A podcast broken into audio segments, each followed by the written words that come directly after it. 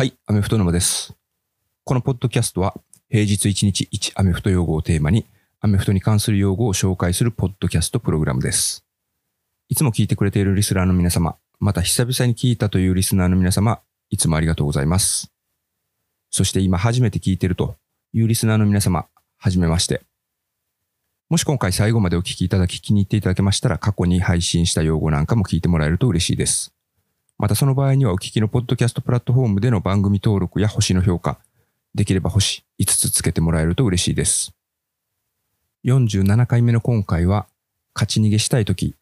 勝ち逃げするためにやらなくちゃいけないことを表す、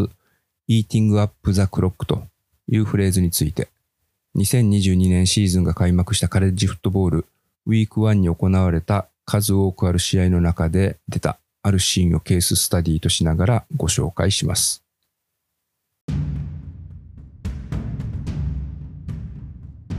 いや、ほんと NFL 一足先にシーズンが開幕したカレッジフットボールなんですけども、第1週目から最後の最後までどちらが勝つかわからないみたいな展開の試合がたくさんあって、こんな興奮がこれ3ヶ月も続くのかと思うと、本当ワクワクするしかないなという感じではあったんですけれども、後から少し冷静になってみると、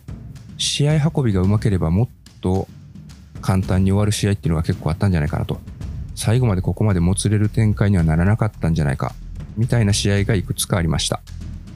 そこで今回の Eating Up the Clock というフレーズになるんですけれども、これイメージしてもらえるとですね、サッカーの試合とかでロスタイムに入って1点差でリードしてるチームって、相手ゴール前まで迫っててもシュート打たずにコーナーポストの方に行って味方とパス交換をしたりとか、相手に追い込まれるのを待って相手に当ててコーナーキックをもらおうとするみたいな全然シュート打とうとしないっていう時ありますよね。それと同じで試合終了が近づいている時に僅差でリードしつつ攻撃権を持っている場合に相手にとどめを刺す方法というのは必ずしもタッチダウンを奪うこと、フィールドゴールを蹴ることではないんですよね。むしろ相手にボールを渡さない、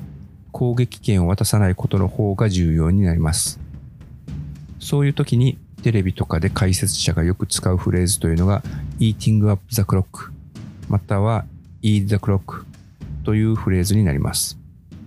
直訳すると時間を食い尽くせ、時間を食べろ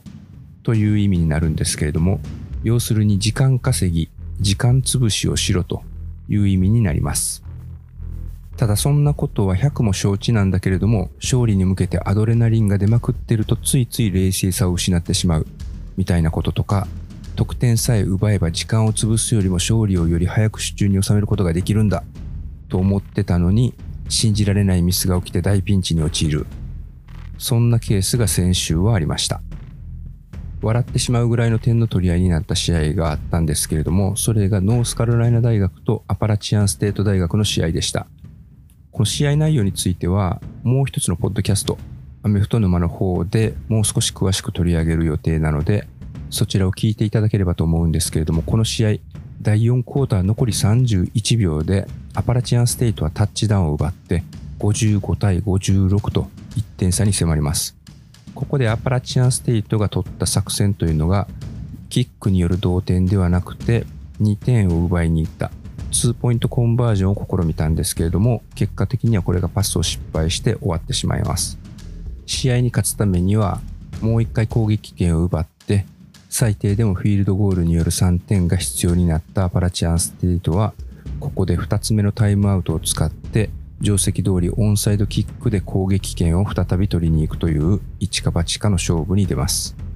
それを予想していたノースカロライナ大学はもちろんオンサイドキックに対しての対策を取るんですけれども、このオンサイドキック、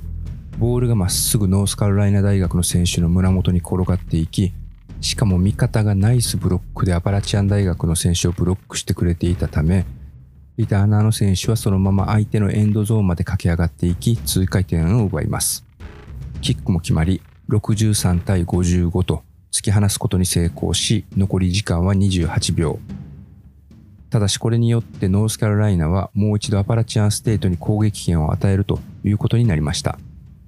で、なんとアパラチアンステートはそのチャンスをものにしてタッチダウンを奪うことに成功し、残り時間9秒というところで2点差まで迫って、再び2ポイントコンバージョンを狙います。しかしここでなんとかノースカロライナ大学のディフェンスが踏ん張り、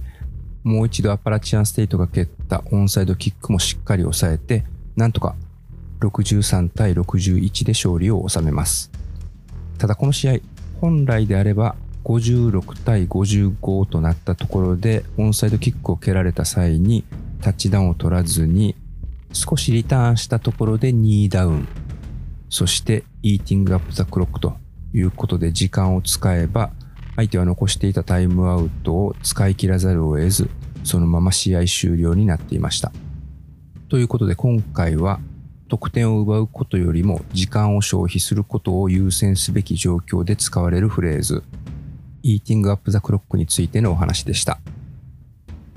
ここまでお聞きいただきありがとうございます。もし満足いただけましたら番組登録や星5つの評価、そしてお近くのアメフト友達へのおすすめなどよろしくお願いいたします。では。